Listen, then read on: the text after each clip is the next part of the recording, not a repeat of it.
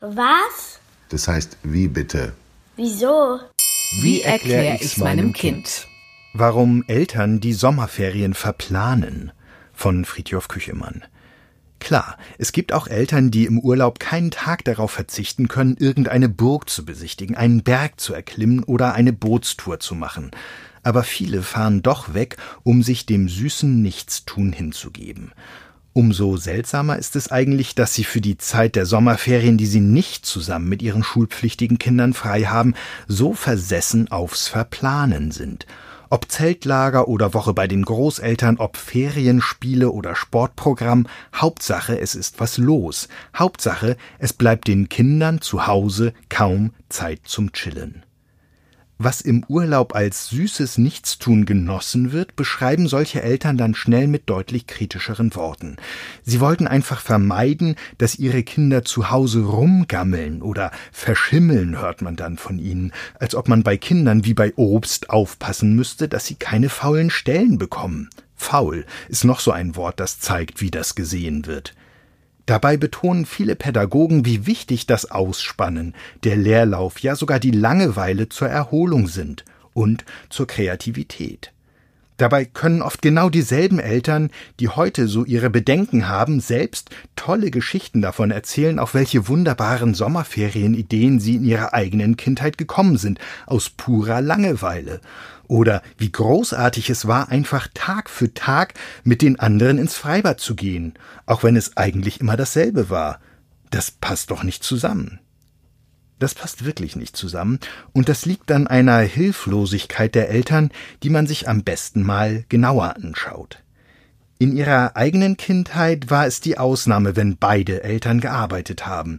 Oft war ein Elternteil, meistens die Mutter zu Hause, also da, wenn mal dringend ein Pflaster auf ein Kinderknie musste oder ein Happen in den Bauch. Das ist heute die Ausnahme. Gleichzeitig hat man den Kindern vor 30, 40 Jahren noch eine größere Selbstständigkeit zugetraut. Auch Grundschulkinder sind oft einfach nach draußen gegangen, um zu gucken, welche anderen Kinder noch so in der Straße oder auf dem Spielplatz sind, mit denen man spielen könnte. Ohne Verabredung, ohne Handy, ohne dass die Eltern genau wussten, wo die Kinder sind. Das ist heute noch so eine große Ausnahme. Dafür haben Eltern heutzutage stärker als ihre eigenen Eltern früher das Gefühl, sich nicht ausreichend um die eigenen Kinder zu kümmern. Und dann noch das Gefühl, dass es nicht gut ist, wenn sich die eigenen Kinder selbst überlassen sind. Und die Sorge, dass sie, zumal wenn sie ein eigenes Smartphone haben oder an einen Computer kommen, ihre Zeit damit verbringen könnten, sich einfach nur abzulenken, statt sich zumindest so zu langweilen, dass sie irgendwann davon die Nase voll haben. Und da ist schon was dran. Das weiß ja jedes Kind. Man kann mit solchen Dingern prima Zeit vertun und merkt es gar nicht. Sie können uns sogar davon abhalten, dass wir uns langweilen und so auf neue Ideen kommen. Und noch etwas.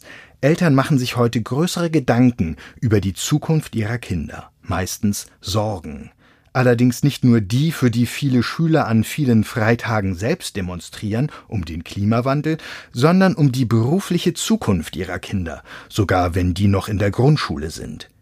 Die naheliegende Folge, sie fragen sich, was sie jetzt schon dafür tun können, damit aus ihren Kindern mal was wird, und sie springen begeistert an auf die Nachhilfe und Lernangebote, von denen es in den Sommerferien ja eine Menge gibt obwohl viele Pädagogen und auch Lehrer darauf hinweisen, wie wichtig es ist, dass Kinder auch mal eine Pause vom Unterricht brauchen.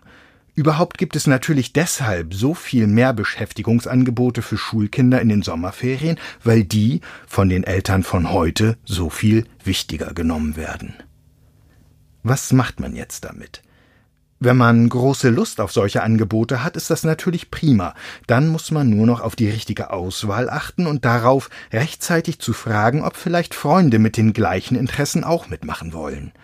Zugegeben, das klingt einfacher als es ist. Zum Beispiel, wenn für die Eltern der Sprachkurspflichtprogramm ist, obwohl man lieber ins Zirkuscamp gehen würde. Noch komplizierter wird es, wenn die Vorstellungen weiter auseinanderklaffen. Das Kind will chillen, die Eltern wollen Nachhilfe. Da helfen nur Kompromisse. Eine Woche so, die andere anders. Diesmal nach der Vorstellung der Eltern, im nächsten Jahr nach der ihrer Kinder. Versprochen. Es hilft, sich für ein solches Gespräch Zeit zu nehmen und einander geduldig zuzuhören, sonst gibt es schnell Streit. Und es hilft einander nach den Gründen für die Vorstellungen zu fragen und danach, wie es sein müsste, damit sich diese Vorstellungen ändern können. Wie müsste es denn sein, könnten Kinder ihre Eltern fragen, damit ihr mir zutraut, auch tagsüber allein zu Hause zu sein? Wie damit ich mir ein Angebot aussuchen kann? Oder umgekehrt aus Sicht der Eltern gefragt, mit welchem Rahmen eines solchen einwöchigen Programms würdest du am besten zurechtkommen? Nachmittags immer wieder nach Hause kommen oder in einer Jugendherberge? Anspruchsvoll oder spielerisch? Und wie können wir am besten anerkennen und ausgleichen, dass dir ein solches Programm einiges abverlangt? Vielleicht ja mit gemeinsamem süßen Nichtstun, nach Kinderart, spätestens im Familienurlaub.